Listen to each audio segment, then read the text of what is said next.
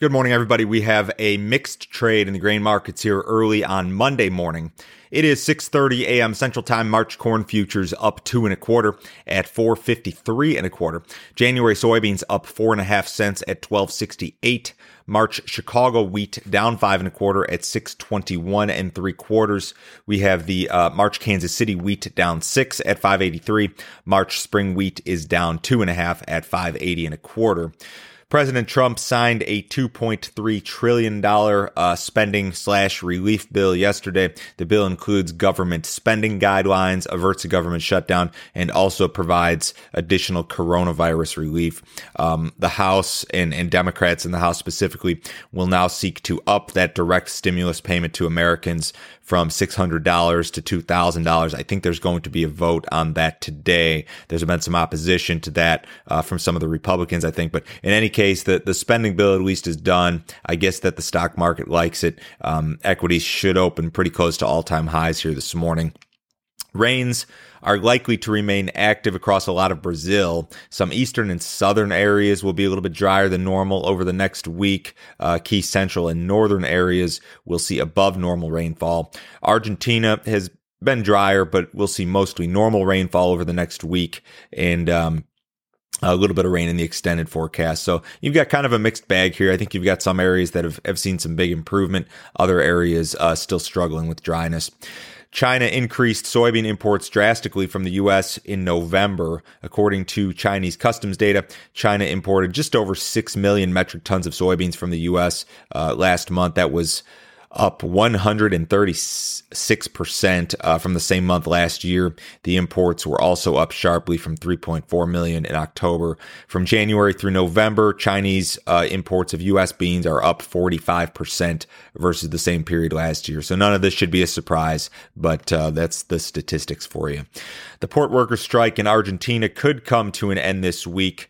Employers drastically improved their offers um, to labor unions over the weekend. They offered to increase salaries by 35%. There's some additional incentives provided. So there's supposed to be a meeting tomorrow, I believe. Um, We'll see if they can get this done. This, of course, is a big deal. You know, Argentina is the uh, world's biggest exporter of soybean meal, and uh, this has disrupted some trade flows, I think.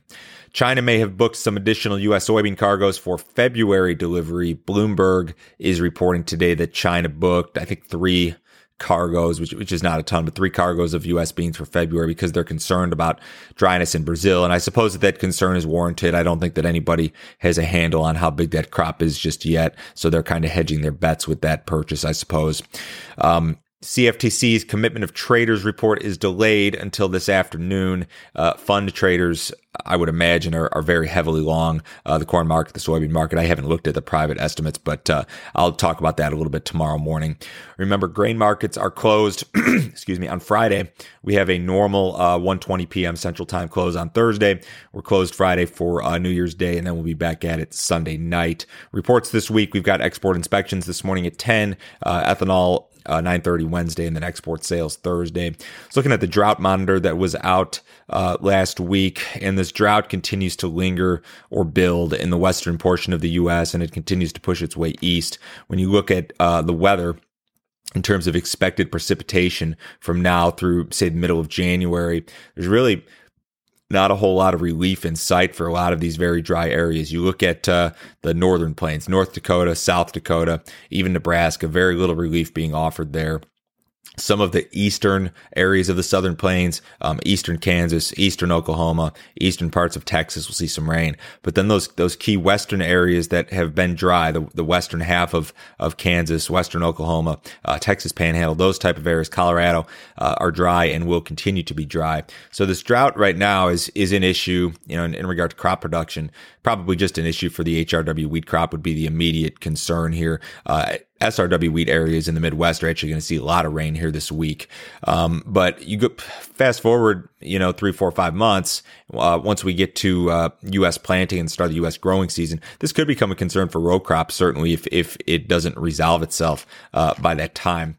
Corn market acting very, very well. Um, uh, we posted some new highs uh, just overnight here. We've backed off a little bit, but really a phenomenal performance. Um, you know, we've got some much more friendly fundamentals than than we had expected. Say in the spring, uh, things have, have changed quite a bit since then. I, I, I still go back to the weak dollar. I think there's a lot of bullish enthusiasm for commodities in particular. I think that all this stimulus set off kind of a a, a big speculation type deal in commodities. Uh, most of your commodity indexes, you know, the commodity markets overall are up what thirty percent from where they bottomed in March. That's a that's a big increase. And and yeah, the fundamentals here: corn, soybeans, wheat, uh, corn, soybeans in particular are a lot better than they were. But I, I think there are some other factors at play here, certainly.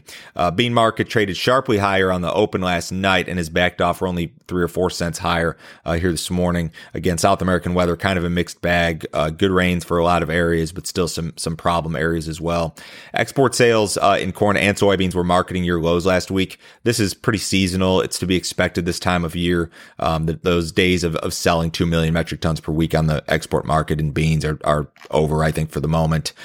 Cattle market, uh, I think we traded some 110 cash cattle, what was mostly reported last week, and, and it was kind of thin given the holiday. It may be the same this week. Uh, stock market, again, the Dow is up 160 points ahead of the cash open. S&P's up 25. The bonds are down just a little bit. Uh, U.S. dollars about flat. We've got crude oil up 52 cents in the March um, or I'm sorry, in the February WTI at 48.75. If you'd like some more information, visit my website, www.standardgrain.com.